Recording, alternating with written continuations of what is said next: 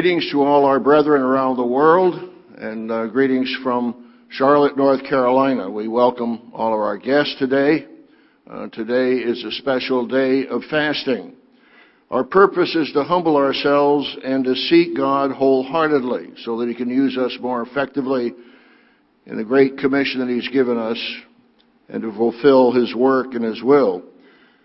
We all need to stir up ourselves to be more zealous, to overcome self-satisfaction, to overcome self-righteousness, to overcome any Laodicean tendencies we may have, and careless attitudes and mindsets that afflict us.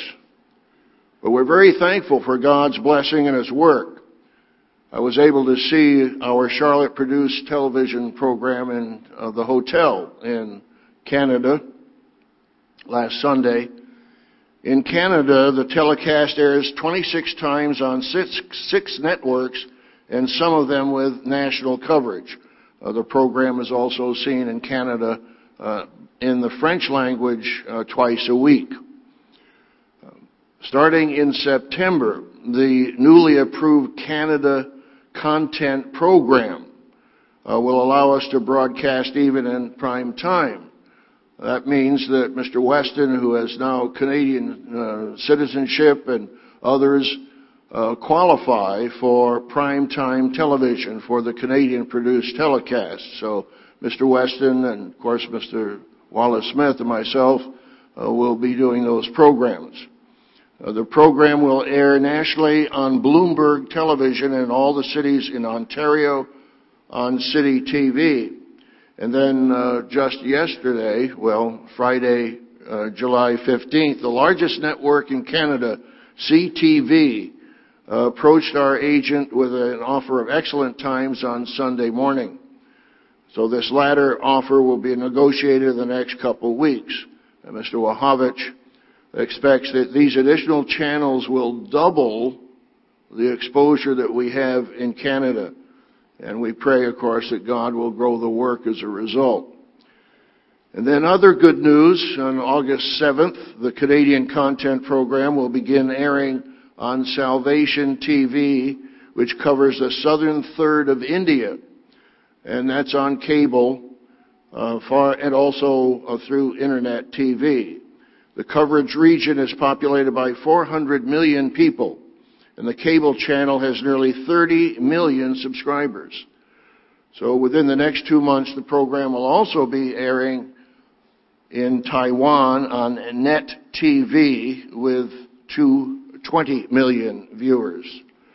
So God is giving us, in spite of our weaknesses, in spite of the selfish problems that we may have, and we're going to be talking about that today, God has called us to fulfill a mission.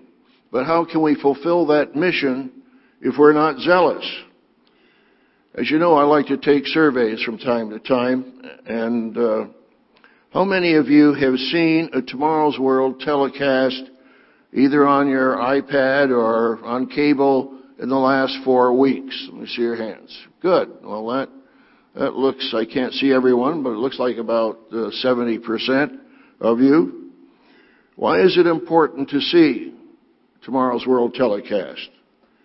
Because it's one of the major doors that Jesus Christ has opened up to the world to preach the gospel, the good news of the coming kingdom of God, and to warn the world and to warn the Israelite nations of their sins and the consequence of those sins. Some of you old timers used to listen to Mr. Herbert Armstrong on radio years ago. In 1962, I was working as a transportation engineer in Norfolk, Virginia. I would listen to the World Tomorrow radio program. Mr. Herbert Armstrong was doing a series on the book of Hebrews at the time. Every morning, five mornings a week, from Monday through Friday, I would get up at 5.30 and listen to that one half hour program. And then, of course, uh, he was also on radio on Sunday morning as well. I had a commitment to be involved in what at that time was the preaching of the gospel over radio. How many of you are deeply committed to watch tomorrow's world telecast just once a week? We need, brethren, to dedicate our lives, our time in supporting the work that Jesus Christ is doing through His servants and make sure that we're involved with the telecast is just one of many aspects of supporting the mission, but a very important one. Dr. Meredith announced the church-wide fast in his letter to our church members dated July 12, 2016. He stated one of the problems of the church, quote, Several of our ministers in the field have mentioned that although people are not falling away or anything serious, yet there is a sense of spiritual malaise, a kind of take it easy, Laodicean attitude that is certainly creeping in. Our people are not on fire as much as they have been in the past. So brethren, today we need to ask ourselves, what do we need to change in our personal lives? We need to evaluate, we need to reevaluate our priorities. Are we spending too much time on social media? Are we spending too much time wasting time? How can you change your routine?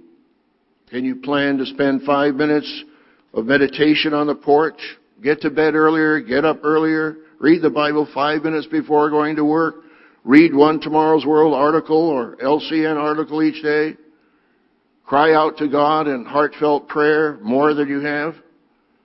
Brethren, we need, and I need to, make significant changes in our lives. We need to humble ourselves we need to claim God's promises. One of God's promises is given in 2 Chronicles 7 verse 14. We'll turn back to 2 Chronicles 7 and verse 14. In past several decades, the Church of God has called a community fast uh, when we've had a strong need to do so. We've emphasized this particular scripture on such occasions. 2 Chronicles 7 verse 14. If my people who are called by my name, God says, and this was a, a vision and a message to Solomon in the middle of the night. This is from God himself, the eternal. Second Chronicles 7:14. If my people who are called by my name, and we are all called by God's name. We are the ecclesia of God, the called out ones, the people of God will humble themselves and pray and seek my face and turn from their wicked ways, then I will hear from heaven and will forgive their sin and heal their land. This was given on the occasion of the dedication of the temple. The ark had been brought into the temple and God poured out his the fire to actually uh, burn up the sacrifices that Solomon had put on the altar, and God's presence was manifested as well. In Solomon's prayer dedication, I just turn back here, Second Chronicles 6 and verse 12. Then Solomon stood before the altar of the eternal in the presence of all the assembly of Israel and spread out his hands I just want to give that as an example of how, brethren, sometimes we need to stir ourselves up. as it says in 2 Timothy 1, uh, verse 6, that we need to stir up the gift of God that He's given us by the laying on of hands, God's Holy Spirit. I don't know if you've ever prayed that way, but Solomon stood and he raised his hands up to heaven. And you, of course, can be more alert physically, but also spiritually. And then the people also prostrated themselves, kneeled down with their heads on the floor that time when God poured out His power and His presence at that occasion. So God says here in 2 Chronicles 7, verse 14, if my people who are called by name will, by my name, will humble themselves and pray and that's the title of the sermon today. If my people will humble themselves and pray. Now, I know you say, well, I, I pray. I pray all the time. Well, good. I'm glad you do. But we need to again be more fervent in prayer make sure that we are overcoming this spiritual malaise that is affecting the church. God promises that He will forgive and that He will bless His people. So today I want to ask you to dig down deep in your own life to examine yourself for your sins, any wrong attitudes and behaviors, and ask God to show them to you. Do you have the courage to admit your own sinfulness that's been hanging on? Do you have the courage to admit our sins? We need to rededicate our lives to realistically monitor our attitudes and see through the deceitfulness that sometimes we allow ourselves to engage in. Too many of our brethren have allowed themselves to be deceived by false doctrine, by ego, vanity, selfishness, and sin. So will you commit yourself to humble yourself for the rest of your life? Will you go all, all out to fulfill your calling as sons and daughters of the Almighty, as it tells us in 2 Corinthians 6 and verse 16? We need to examine ourselves, and one of the places that is instructive is in the book of Job.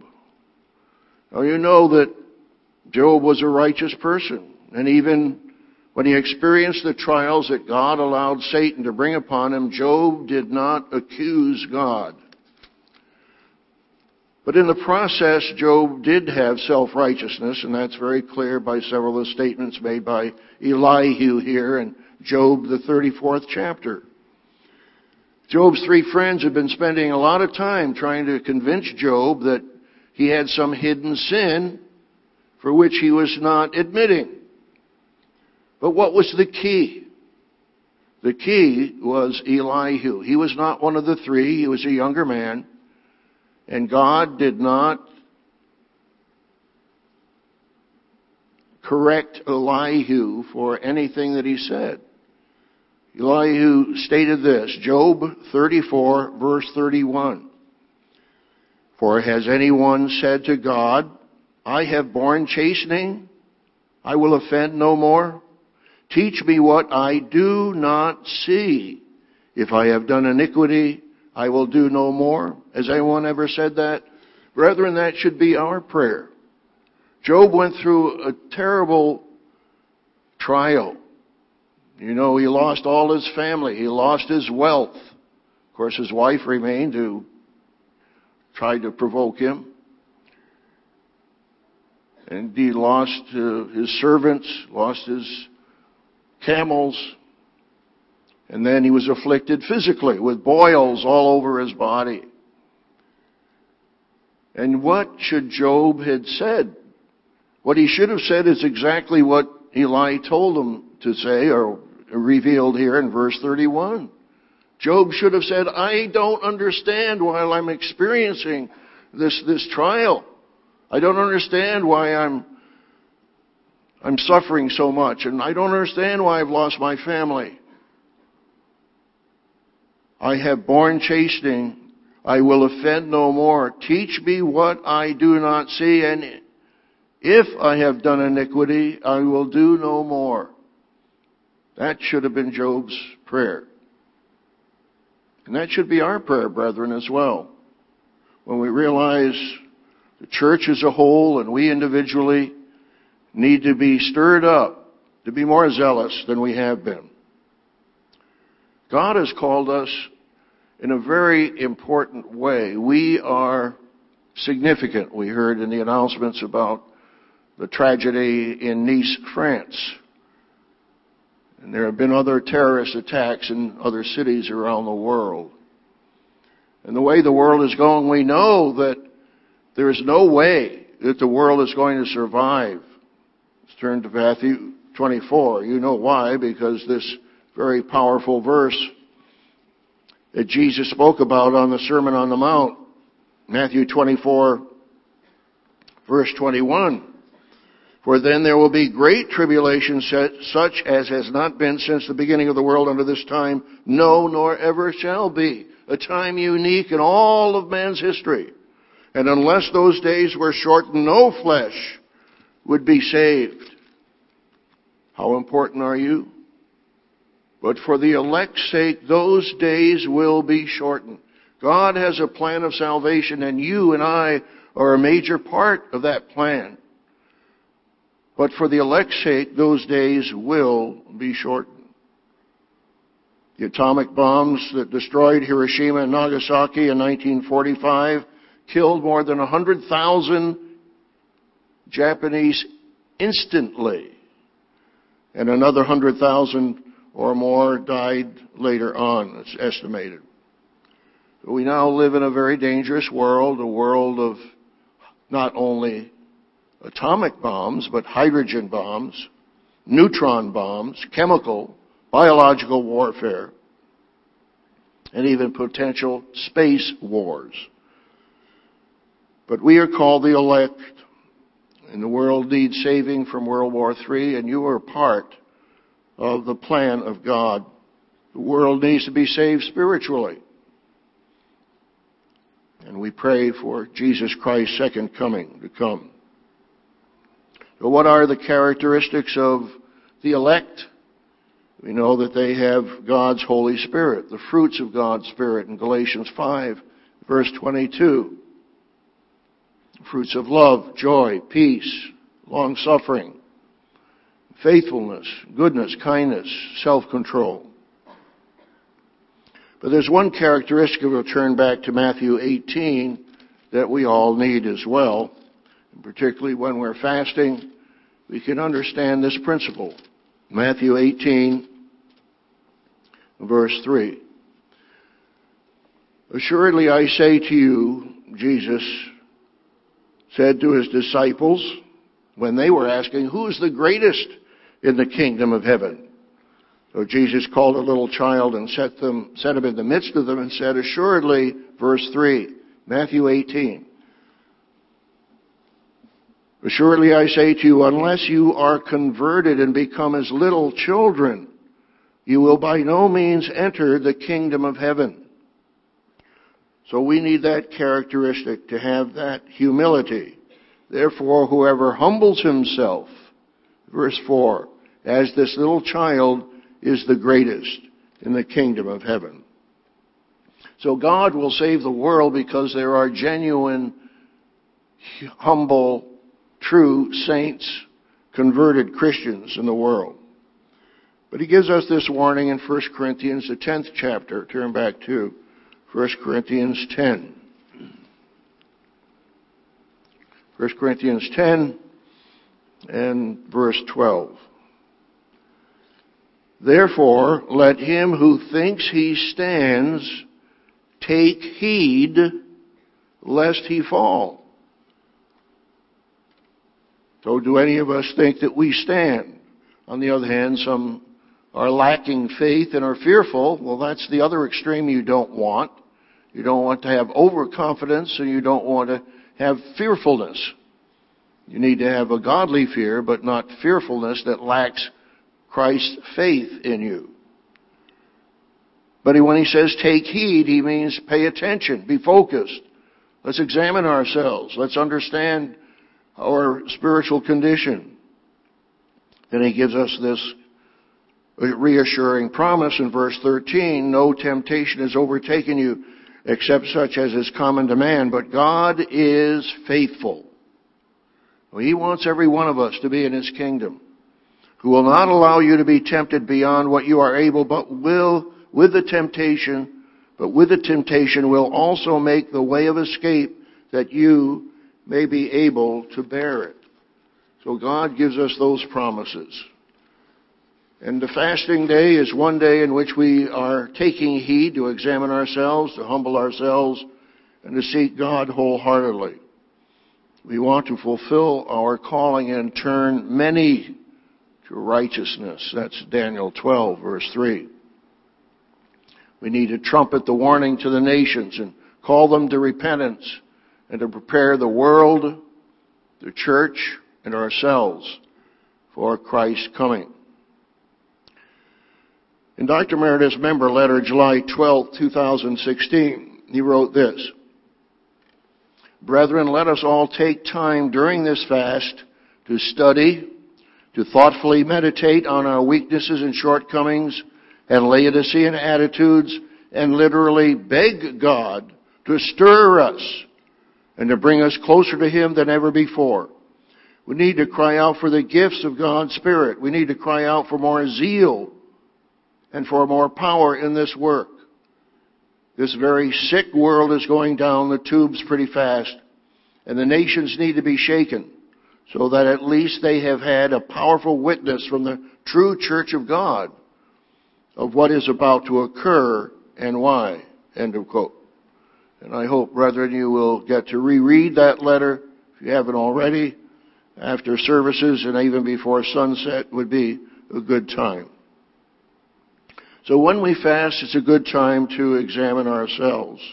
You know, 2 Corinthians 13:5, we read that around the time of Passover, but now is a good time as well. 2 Corinthians 13 and verse 5.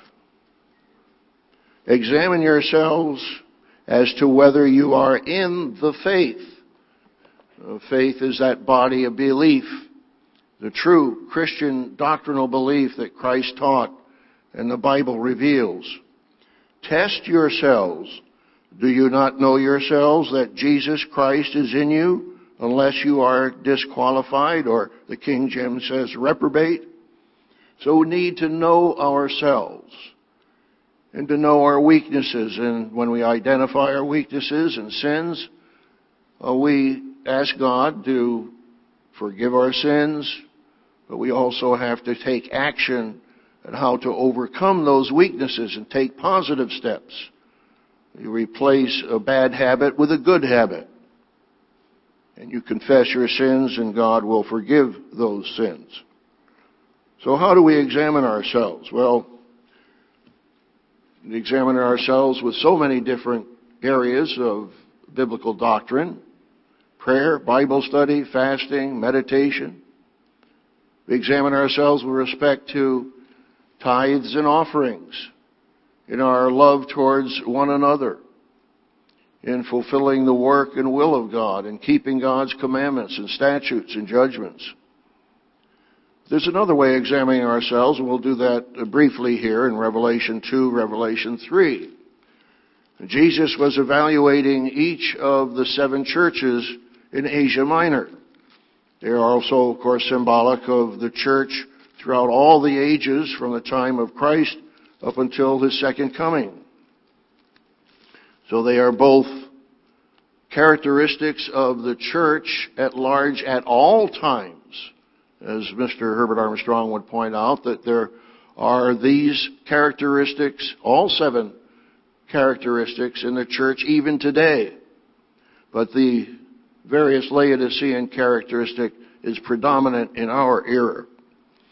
In Revelation, the second chapter, he writes to the church at Ephesus, at Ephesus, uh, Revelation 2, verse 1. What was their problem? Could it be your problem or my problem? Verse 4. Nevertheless, I have this against you that you have left your first love. And as Dr. Meredith was saying, of spiritual malaise, we may have left our first enthusiastic love that we had for God's truth and God's church and God's work and the mission that God has given us. So we again need to examine ourselves with respect to our love for God's work. The Ephesus era. And then the church at Smyrna, verse 8. They were persecuted. They were tested because there were those who said they were Jews, verse 9, and are not, but are the synagogue of Satan. He said, Don't fear those things which you're about to suffer. Indeed, the devil is about to throw some of you into prison that you may be tested and you will have tribulation ten days. Be faithful unto death, and I will give you a crown of life. We've heard the warnings, the exhortations to make sure that we are committed. We are committed even to give our lives for Jesus Christ and for the work. So they had to be committed to be faithful unto death. Pergamos had a problem as well. They had a seat of Satan and those who hold the doctrine of Balaam, verse 14, who taught Balak to put a stumbling block before the children of Israel and to eat things sacrificed to idols and to commit sexual immorality. So again, we have to examine ourselves. Pornography is one of the greatest blights in modern technology and television and internet communication. And uh, even ministers, as Christianity Today magazine pointed out, have uh, addiction to pornography. Are you tempted? Are you practicing this kind of sexual immorality? So you need to repent. Verse 16, Revelation 2. Repent or else I will come to you quickly and will fight against them with the sword of my mouth. So, he said that's where Satan's throne is, verse 13. But you are holding fast to my name and did not deny my faith even in the days in which Antipas was my faithful martyr who was killed among you where Satan dwells. I've, uh, my wife and I have been to the Pergamus Museum in East Germany where all of the altars and many of the archaeological uh, excavation elements are there in the Pergamon Museum in East Berlin. So it's interesting that uh, that was the site of Satan's throne. Then the angel of the church to Thyatira, verse 18. He says, I know your works, verse 19. But verse 20, I have a few things against you because you allow that woman Jezebel, who calls herself a prophetess, to teach and seduce my servants to commit sexual immorality and eat things sacrificed to idols. So again, are any of us afflicted with sexual immorality? And I gave her time to repent of her sexual immorality, and she did not. Indeed, I will cast her into a sick bed, and those who commit adultery with her into a great tribulation, unless they repent of their deeds. He says in verse 24, Now I say to you, the rest of Thyatira, as many as do not have this doctrine, who do not know, have not known the depths of Satan, as they say, I will put on you no other burden, but hold fast what you have till I come. And then he addresses the church of Sardis. what was their problem? He said, Be watchful, verse 2, and strengthen the things which remain, because excuse me, verse 1, I know your works, that you have a name, that you are alive, but you are dead. I hope that none of us are spiritually dead. But if you are tending in that direction, he says, be watchful and strengthen the things which remain that are ready to die. For I have not found your work perfect before God. So we need to again examine ourselves with respect to these church-wide problems. They exist today. They existed throughout the church history. To the angel of the church at Philadelphia, I know your works, verse 8, Revelation 3. So you have set before you an open door, and no man, no one can shut it, for you have little strength, but have kept my word, and have not denied my name. We're thankful for the open doors, as I mentioned, the one in, starting August 7th in southern India for the Canadian produced television program. Tomorrow's World, going to India. But we also need to make sure that we fit this category of keeping God's Word. That is, we're living by every word of God, Matthew 4 4 and Luke 4 4, and have not denied my name. As we know that we honor God's name as the Creator, the Lawgiver, the Life Giver, the Sustainer, the Designer, the Father of whom the whole family in heaven and earth is named. Ephesians 3:14 and 15. We honor God's name by our works, by our behavior, by our attitudes, by our routine in life, by fulfilling our responsibilities as fathers, mothers, children, employees, employers, whatever our responsibility is, we do not deny God's name. Because you have, verse 10, because you have kept my command to persevere. And most of you are doing that. But we need to again make sure that we are humbling ourselves before God and that God will give us the power and the strength, the healing, the renewing of our faith, renewing of our spiritual strength and determination and power. Because you have kept my command to persevere, I will also keep you from the great tribulation, the peirasmos in the Greek, the hour of trial which shall come upon the whole world to test those who dwell on the earth. Hold fast, verse 11, what you have that no one takes your crown. We need to examine ourselves with each of these descriptions and evaluations by Christ of the various churches. Verse 14, to the angel of the church of the Laodiceans, right. Verse 15, I know your works that you are neither cold nor hot. I wish you were cold or hot. And that describes some of us. We are not cold, we're not hot. We're just uh, taking it easy. We're not prodding ourselves, not stirring up ourselves like we should. And we need to cry out to God to help us to stir ourselves up. So then, because you are lukewarm, neither cold nor hot, I will vomit you out of my mouth because you say, I am rich and have um, become wealthy and have need of nothing and do not know that you are wretched, miserable, poor, and naked. They're self-satisfied and they're going to have to go through trials in order to stir them up and to make that deeper commitment of being totally and wholeheartedly submissive and responsive to Jesus Christ and God the Father. As many as I love, I rebuke and chasten, therefore. What do we do? What should we do? What is the message that Christ is giving you today? Be zealous, therefore, and repent. There is a solution to our problems, and Christ gives us that solution. So we can examine ourselves with respect to the commandments, to what is happening in our lives, you might turn to 1 Corinthians, the 11th chapter, in terms of examining ourselves and judging ourselves. 1 Corinthians, the 11th chapter.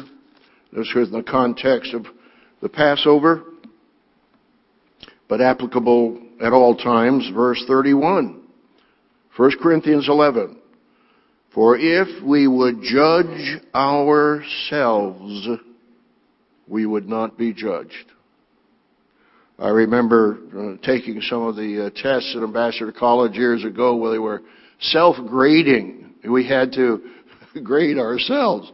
Plenty of opportunity to cheat. And I always tried to grade myself a little more stringently than perhaps I would expect even the teacher to grade me. If we would judge ourselves, we would not be judged. Well, God will forgive us. And if we confess our sins, He will forgive us of our sins. We'll come across that scripture a little later in the sermon. But how important is humility? On a fast day, we are humbling ourselves. We already read in Matthew 18 that if we become as little children, that whosoever shall humble himself as this little child, the same is greatest in the kingdom of heaven. You know Isaiah 66, but turn there, and certainly very appropriate and instructive for us today. Isaiah 66. Verse 1. Thus says the Eternal, Heaven is my throne, and earth is my footstool.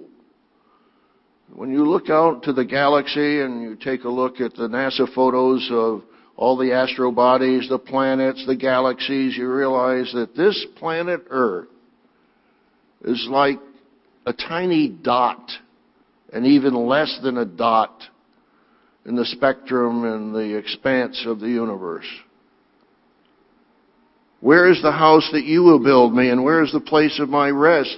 You just can't box God up in a little place, although uh, God did allow the uh, Ark of the Covenant to be a special symbol of His presence. And He did, of course, bring His presence there. For all these things my hand has made, and all these things exist, says the Eternal. But on this one, you take a look at all of the universe, the expanse of the universe. But where will God focus His attention? But on this one will I look, on him who is poor and a contrite spirit, and who trembles at my word. You know, Moses was up before God there on Mount Sinai and prostrated himself on the ground 40 days. Have you ever prostrated yourself flat on the floor or on the ground face down? and who trembles at my word. The word of God is like a sword. The word of God is the sword of the Spirit. It pierces into a very joints and marrow of the bones. So how important is humility? God says, you look out in the universe and the one that person I'm going to focus on is one who humbles himself, who is poor and of a contrite spirit and trembles at my word. Turn to Psalm 35 and verse 13. So, how do we humble ourselves? Well, we know we humble ourselves through fasting. Psalm 35, verse 13. Psalm 35 and verse 13. David King David fasted. He said, But as for me, when they were sick, my clothing was sackcloth. He's talking about his enemies. I humbled myself, how? With fasting, and my prayer would return to my own heart. The uh, Hebrew word for humble is anah. He humbled himself. And it's the same word in Leviticus 23 verse 32 concerning the Day of Atonement. It shall be to you a Sabbath of solemn rest, and you shall afflict your souls on the ninth day of the month at evening. From evening to evening you shall celebrate your Sabbath. It's the third, the same Hebrew word, anah, meaning afflict. So we humble ourselves by fasting. We have in our sermon library, sermon number 748, fasting and humility, and sermon number 870, pride and humility. We can contrast that humility with those in the Bible who had arrogance. And have you ever been arrogant? Or perhaps you know people who are arrogant.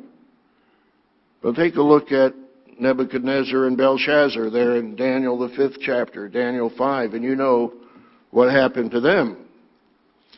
Daniel 5, and uh, verse 18. So, Daniel is talking to Belshazzar. O king, the most high God gave Nebuchadnezzar your father or ancestor a kingdom and majesty, glory and honor. This is Daniel 5 verse 19. And because of the majesty that he gave him, all peoples, nations, languages trembled and feared. Whomever he wished, he executed. Whomever he wished, he kept alive. Whomever he wished, he set up. And whomever he wished, he put down. Verse 20, but when his heart was lifted up, and his spirit was hardened in pride, he was deposed from his kingly throne, and they took his glory from him. Then he was driven from the sons of men. His heart was made like the beasts, and his dwelling was with the wild donkeys. They fed him with grass like oxen, and his body was wet with dew of heaven. But he learned a lesson till he knew that the Most High God rules in the kingdom of men and appoints over it whomever he chooses. So, Daniel had warned Nebuchadnezzar that he needed to change his way in his life, which he did not respond to Daniel's warning. And so Nebuchadnezzar played the consequences. And now Daniel is giving this illustration to Belshazzar, verse 22, but you, his son Belshazzar, or descendant, have not humbled your heart, although you knew all this. Uh-oh. Did not humble his heart even though he knew all this. What do we know that we may be ignoring? We ignored certain lessons. I know that sometimes I have ignored certain uh, bumps on the head and uh, kept paying the penalty when I should have learned the lessons of the past. and you have lifted yourself up against the Lord of heaven. So God sometimes gives us little bumps in the road to give us a little warning and heads up, and sometimes we ignore the lessons that He's even giving us, let alone the lessons of history, let alone the admonitions and warnings from God's ministers to the church. We sometimes ignore that, but we can't. We cannot ignore those warnings. We cannot ignore those lessons. My sheep hear my voice. Jesus said in John 10, I guess it's verse 37. Are you hearing the shepherd's voice today? And through the messages and the warnings and the articles and the letters from Dr. Meredith. We need to respond with our whole heart. Take a look at one other example of arrogancy in Acts, the 12th chapter, Acts 12. You know, we need to have great boldness in the faith. In the fear of the Lord there is strong confidence, it tells us in Proverbs 14:26, I believe. Acts the 12th chapter. So God wants us to have faith. He wants us to have godly confidence that come from Christ living in us. But on the other hand, we need to make sure it's not self-confidence. Acts the 12th chapter. Here was King Herod. King Herod had quite a bit of vanity, self-importance. Acts 12 and verse 20. Now Herod had been very angry with the people of Tyre and Sidon, but they came to him with one accord, and having made Blastus the king's personal aide their friend, they asked for peace, because their country was supplied with food by the king's country. Acts 12 verse 21. So on a set day, Herod, arrayed in royal apparel, sat on his throne and gave an oration to them. And the people kept shouting, the voice of a God and not of a man. Verse 23, Then immediately an angel of the Lord struck him because he did not give glory to God. And he was eaten by worms and died. But the word of God grew and was multiplied. So we need to make sure that we always avoid self-importance, selfishness, vanity. Make sure that we are always humbling ourselves before God. Take a look at one, one more example here in Isaiah, the second chapter. Isaiah 2nd. It's also a warning, but also a historic lesson. Isaiah 2, uh, verses uh, 11. The lofty looks of man shall be humbled. The haughtiness of men shall be bowed down, and the eternal alone shall be exalted in that day. For the day of the Lord of hosts shall come upon everything proud and lofty, everything lifted up, and it shall be brought low. so sometimes we see all the proud and vain and uh, wealthy uh, egotists say, well, God is letting them get away from it, getting away with it. Well, that was uh, one of the problems with the, psalmist in Psalm 73 and Psalm 73. Why is it that it seems the rich are always getting away with things. No, they will have their judgment day. The haughtiness of men shall be bowed down. He tells God's people, verse 10, enter into the rock and hide in the dust for the terror of the Lord and the glory of his majesty. On the other hand, there are the heroes of the Bible and heroines of the Bible who were not arrogant. They were humble. Who comes to mind? Let's turn back to Numbers, the 12th chapter. Numbers 12. And here is a man who was very bold. He was strong. He was actually a general in the Egyptian army. And yet, God says this about him, which is remarkable. Numbers 12 and verse, you know, the instance because Miriam and Aaron had spoken against Moses and uh, they were jealous. They had, hasn't God spoken through us? Verse 3. This is just a parenthetical statement, but a commentary from God, an evaluation from God about the man Moses. Now the man Moses was very humble, more than all people who are on the face of the earth. Now that's not being said about you or me, but nonetheless we as God people will humble ourselves and pray and God will forgive us and He will bless us as we humble ourselves. Philippians, the second chapter, not only was Moses at that point in time more than all the men that were on the face of the earth, very humble. Philippians, the second chapter, we know our Savior also had that wonderful characteristic of humility.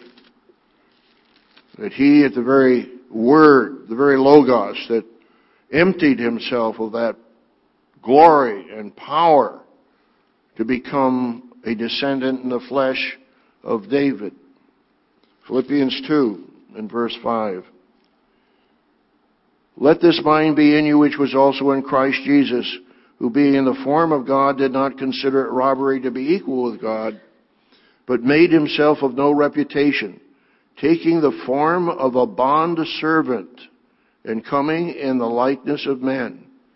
And being found in appearance as a man, he humbled himself and became obedient to the point of death, even the death of the cross. So Jesus humbled himself. Moses was humble. And even it says that God humbled himself. Let's read that Psalm 113. Psalm 113. How does God humble him, himself? Here he is from eternity to eternity. All the power and glory is omnipotent, omniscient, omnipresent, and yet he concerns himself with lowly human beings because he is love and he has a plan of love. Psalm 113.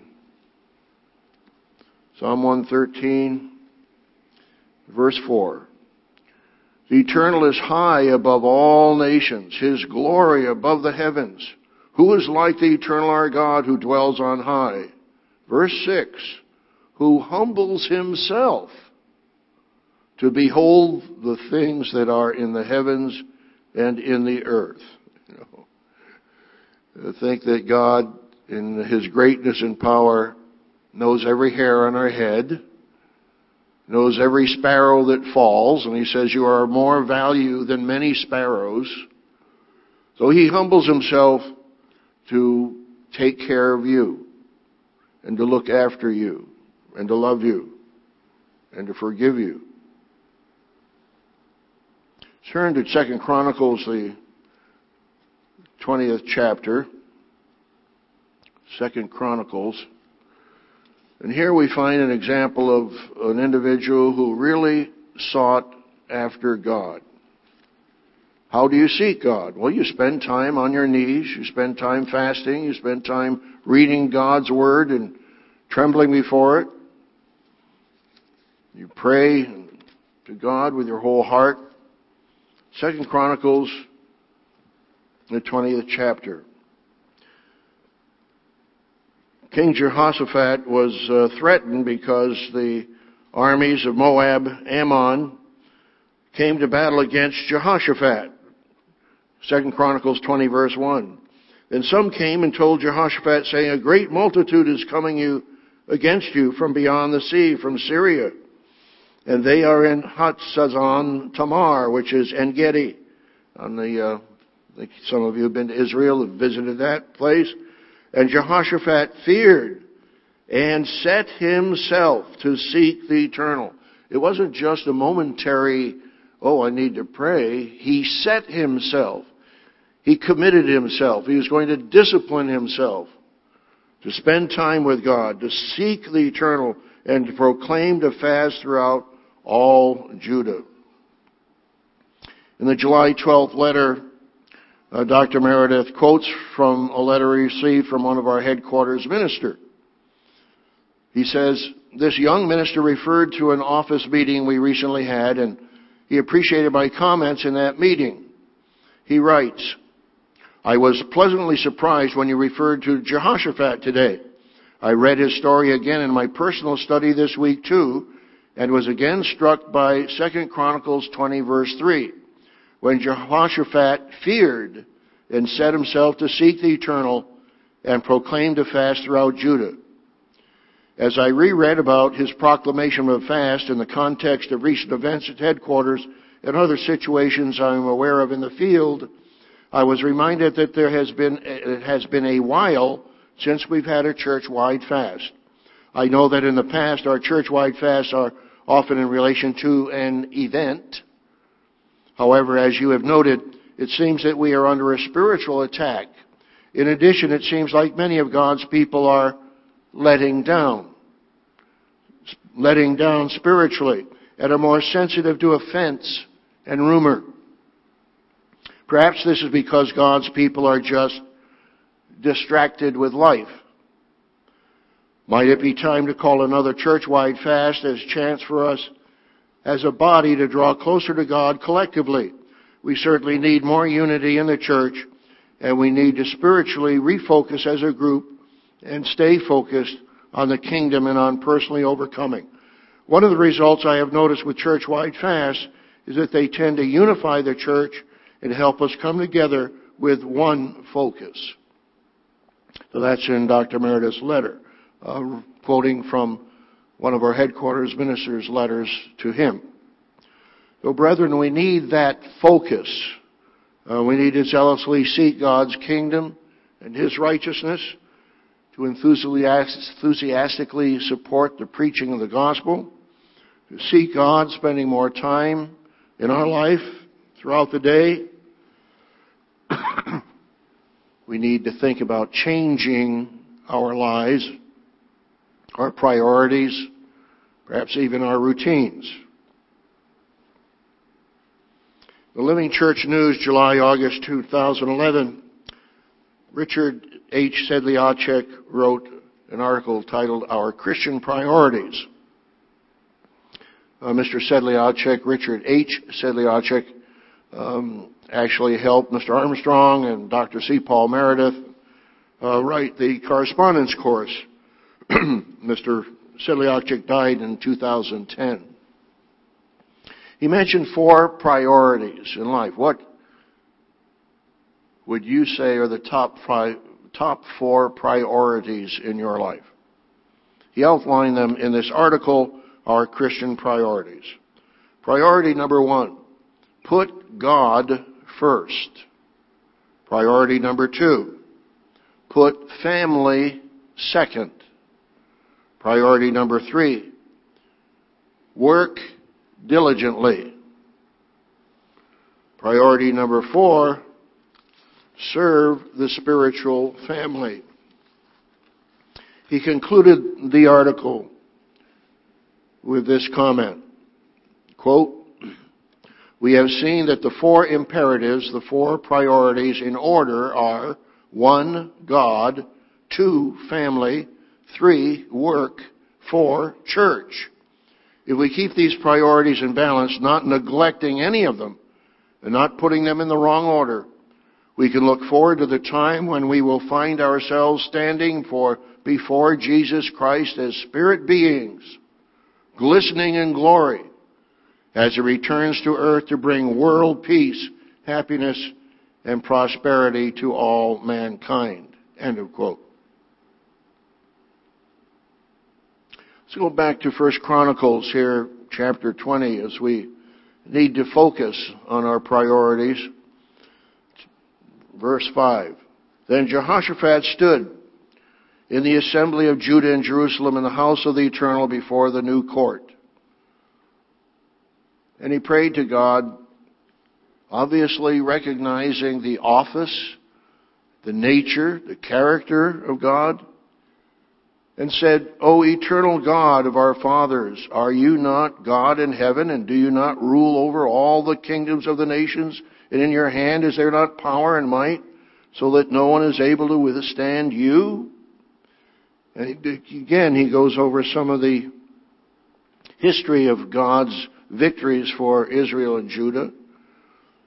And he says in verse 12, Will you not judge them? For we have no power against this great multitude that is coming against us, nor do we know what to do, but our eyes are upon you.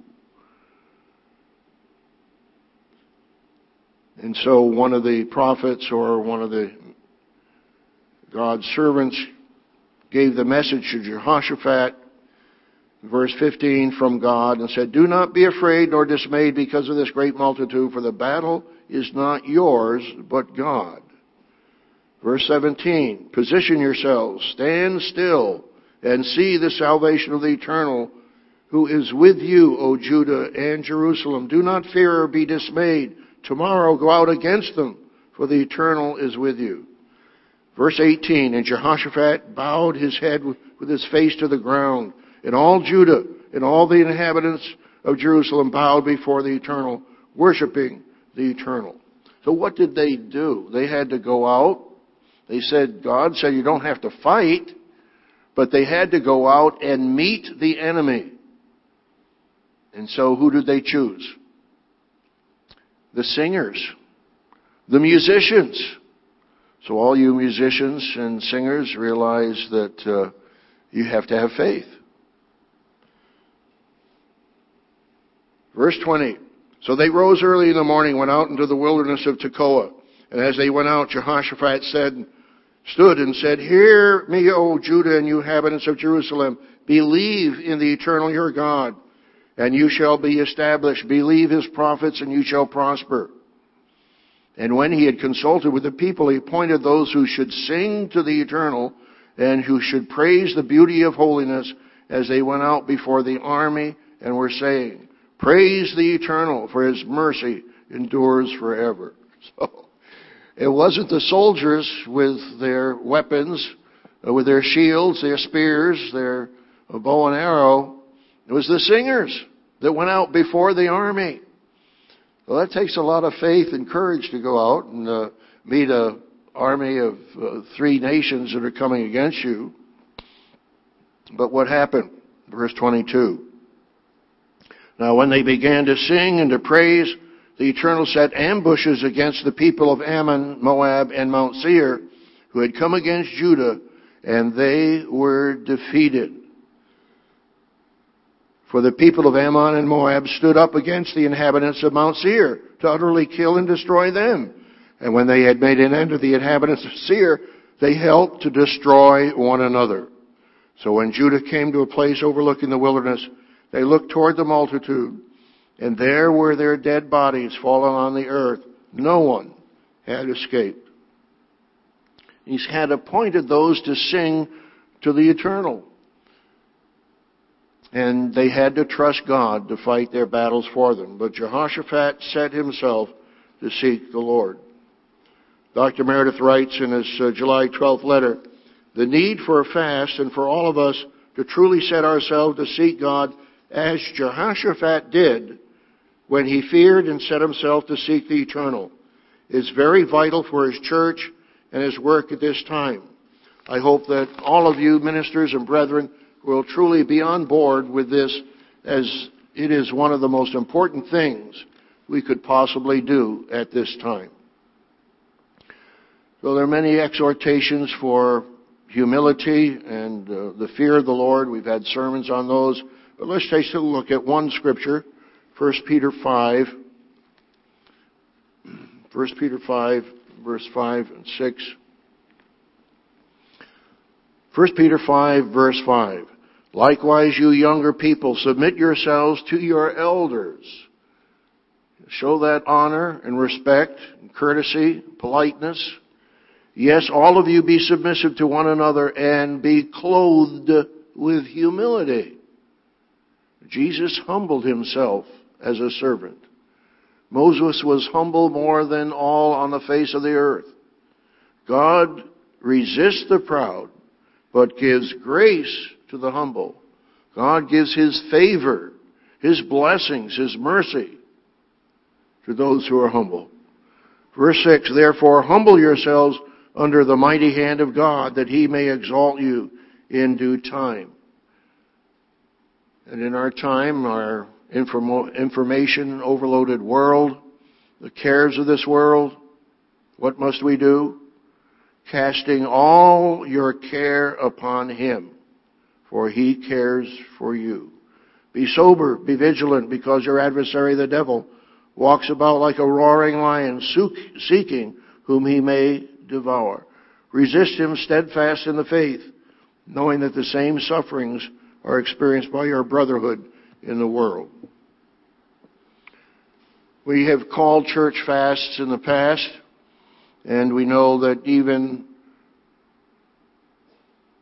nations have called certain fasts on occasion. President Abraham Lincoln called a proclamation or gave a proclamation of a day of fasting. Let me just read that proclamation, a part of it. Whereas a joint committee of both houses of Congress has waited on the President of the United States and requested him to, quote, recommend a day of public humiliation, prayer, and fasting to be observed by the people of the United States with religious solemnities and the offering of fervent supplications to Almighty God for the safety and welfare of these states, His blessings on their arms, and a speedy restoration of peace. Would that happen today? We pray that it would, that the Senate and the House of Representatives would urge the President to call a day of fasting, of humiliation, and of seeking God? Abraham Lincoln, in his proclamation, went on. And whereas it is fit and becoming in all people at all times to acknowledge and revere the supreme government of God, to revere the supreme government of God, to bow in humble submission to his chastisements, to confess and deplore their sins and transgressions in the full conviction that the fear of the Lord is the beginning of wisdom, and to pray with all fervency and contrition for the pardon of their past offenses and for a blessing upon their present and prospective action. Therefore, I, Abraham Lincoln, President of the United States, do appoint the last Thursday of September next as a day of humiliation, prayer, and fasting for all the people of the nation. In testimony whereof, I have hereunto set my hand and caused the seal of the United States to be affixed this 12th day of August AD 1861 and of the independence of the United States of America the 86th. So a remarkable calling of a national fast by Abraham Lincoln and urged by Congress. Wouldn't that be wonderful if that would happen today? But the people of God are fasting. How concerned are you for your nation and for the suffering of the world and for the sinfulness of our own nation? We've been hearing recently about the terrorist attacks, particularly in 2016 in Istanbul, in Nice, Paris, Baghdad, Bangladesh, and many other cities around the world. It tells us in Romans 8 verse 22, For we know the whole creation groans and labors with birth pangs together until now. We cry for God's kingdom to come. But we need to have that compassion, and that concern for our nation, whatever nation you're a citizen of. Let's turn to 1 Timothy, uh, the second chapter. 1 Timothy, the second chapter.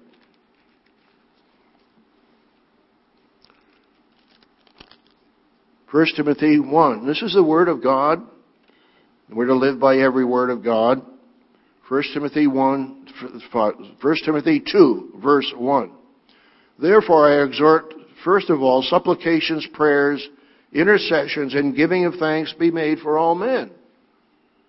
Have you ever given thanks for someone in the world who may have done a charitable deed? For kings and all, this is under the Roman Empire, remember? For kings and all who are in authority that we may lead a quiet and peaceable life in all godliness and reverence.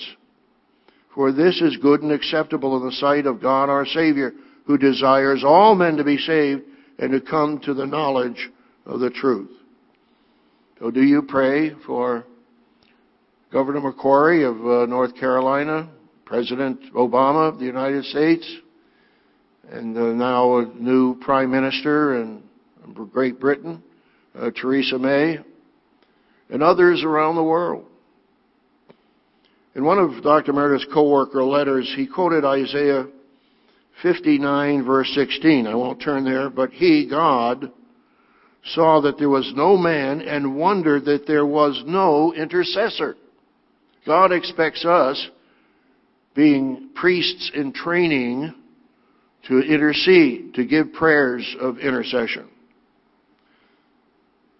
Turn to Ezekiel, the 22nd chapter, Ezekiel 22 and verse 30. We do pray for one another. We have prayer requests for healing, and the brethren are very warm and loving and praying for one another. We need to continue that. And we heard in the sermonette about one of the healings that had taken place. We thank God for those healings. Ezekiel 22 and verse 30. So God says, I sought for a man among them who would make a wall and stand in the gap before me on behalf of the land that I should not destroy it. But I found no one. God expects His people to stand in the gap.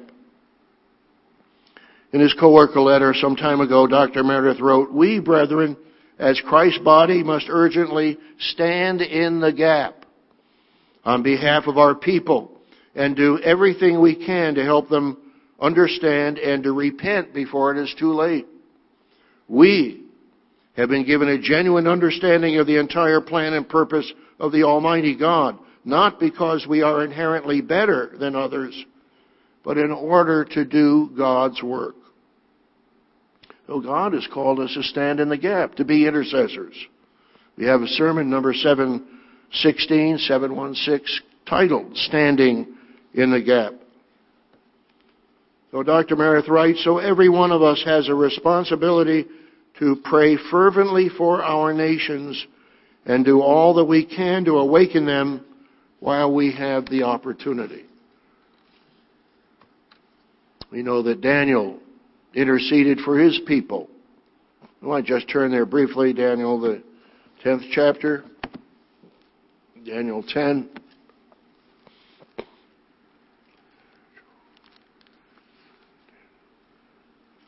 Daniel, the 10th chapter. In the third year of Cyrus, king of Persia, a message was revealed to Daniel whose name was called Belteshazzar. The message was true, but the appointment time was long and he understood the message and had understanding of the vision. Daniel 10 verse 2. In those days I, Daniel, was mourning three full weeks. I ate no pleasant food, no meat or wine came into my mouth, nor did I anoint myself at all till three whole weeks were fulfilled. So not only did you have Jesus humbling himself, Moses humbling himself, Daniel humbled himself as well. And so he pleaded for his people. He had an angel that came to him, and Daniel, of course, had confessed his sins, the sins of the people in chapter 9. Verse 19, O, o Lord, hear. O Lord, forgive. O Lord, listen and act. Do not delay for your own sake, my God, for your own city and your people who are called by your name. So he was confessing his own sins and the sins of the nation. But when you read Daniel's prayer, when you read David's prayer, you can get a sense of the kind of fervency, the emotion that perhaps we have lacked in some of our prayers. Daniel was very urgent in his prayer. And so as he was praying, the angel came to him. But he interceded for his people. He stood in the gap. And in the process, he confessed his own sins. James, the fourth chapter. So, on the fast day is a good time to confess our sins, to examine ourselves, to ask God to show us what we do not see. Just as Elihu told Job back in Job 34, verse 31. James, the fourth chapter, James 4, verse 6. But he gives more grace. Oh, thank God for his unmerited pardon, his forgiveness, his favor. When I think of grace, I think of God's favor. He gives more grace, therefore he says, God resists the proud but gives grace to the humble. Therefore submit to God, resist the devil and he will flee from you. Draw near to God and he will draw near to you. Again, these are God's promises. There are requirements. But he says, if you draw near to him, he will draw near to you. And I've claimed that promise. Have you? Cleanse your hands, you sinners. Purify your hearts, you double-minded. I know, I've been double-minded and I know how that is. You know how it is. Because you're tempted and you want to, you want to sin and you realize you shouldn't and you're rationalizing in your own mind, hmm, well, maybe I, you know, maybe I could learn something from this, or you come up with all kinds of deceptive rationalizations. Don't give in to that sin. He says, purify your heart, you double-minded. You've got to be committed to resist sin. Resist the devil and he will flee from you. Cleanse your hands, you sinners. Purify your hearts, you double-minded. Lament and mourn and weep. Let your laughter be turned to mourning and your joy to gloom. Humble yourselves in the sight of the Lord, and He will lift you up. We must humble ourselves, confess our sins, and that, of course, is brought out here in 1 John 1. You turn to 1 John 1 and verse 9. 1 John 1 and verse 9. If we confess our sins, He is faithful and just to forgive us our sins and to cleanse us from all unrighteousness. So we have that absolute promise of God that He will forgive us if we have that repentant attitude. He even gives us this awesome promise in verse 7. For if we walk in the light as He is in the light, we have fellowship with one another, and the blood of Jesus Christ, His Son, cleanses us from all sin. So, brethren, we need to confess our sins and trust that God will forgive us our sins as long as we're committed to change. We need to seek God more intimately, more wholeheartedly. We need to change our lives, our priorities, figure out what can I change in my life. We need to stir ourselves up with more zeal, more passion, and more enthusiasm.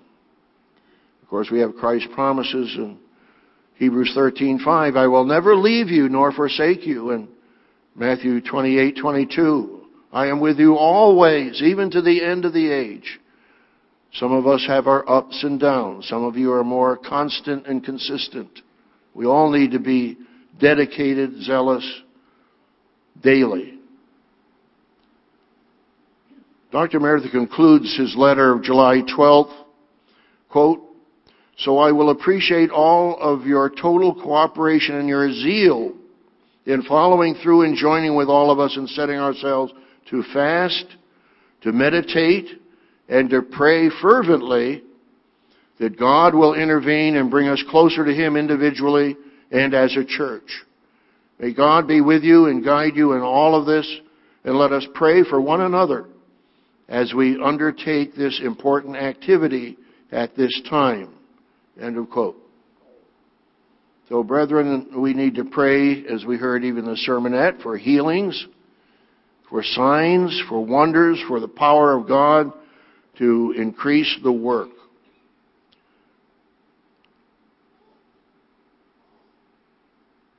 turn to Isaiah 55. Isaiah 55. We are just physical human beings, but God has called us with a spiritual mission, and He gives us spiritual power to fulfill that mission. This is one very encouraging to know that when we preach the Word, that Word has an effect. But I just turned here, I didn't have that in my notes. Isaiah 55 verse 6. Seek the eternal while he may be found. Call upon him while he is near. God is near to the church now. There is coming a time when there will be a famine of the word. Call upon him while he is near. Let the wicked forsake his way and the unrighteous man his thoughts. Let him return to the eternal and he will have mercy on him and to our God for he will abundantly pardon. But notice here in verse 10. For as the rain comes down and the snow from heaven, and do not return there, but water the earth, and make it bring forth and bud, that it may give seed to the sower and bread to the eater. Verse 11. So shall my word be that goes forth from my mouth. It shall not return to me void, but it shall accomplish what I please and it shall prosper in the thing for which I sent it. That's the confidence that we have as God's church in preaching the gospel and warning the world, witnessing to the world that God's word goes forth and it will accomplish what it pleases. It will prosper in the thing for which He sends it. We thank God for that. So, on this day, we need to commit ourselves to do justly, to love mercy, to walk humbly with God. And may we on this day commit ourselves to make significant changes in our lives, to stir ourselves up with godly zeal, to complete the work that God has given us, to hasten the day for Christ's return.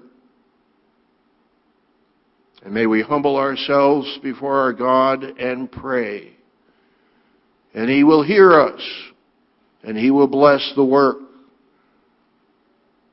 Then God, if we do that, can use us to finish the work by the power of the Holy Spirit. So pray for God's kingdom to come. Pray that God will empower us to fulfill His work and His will with enthusiasm, passion, and zeal.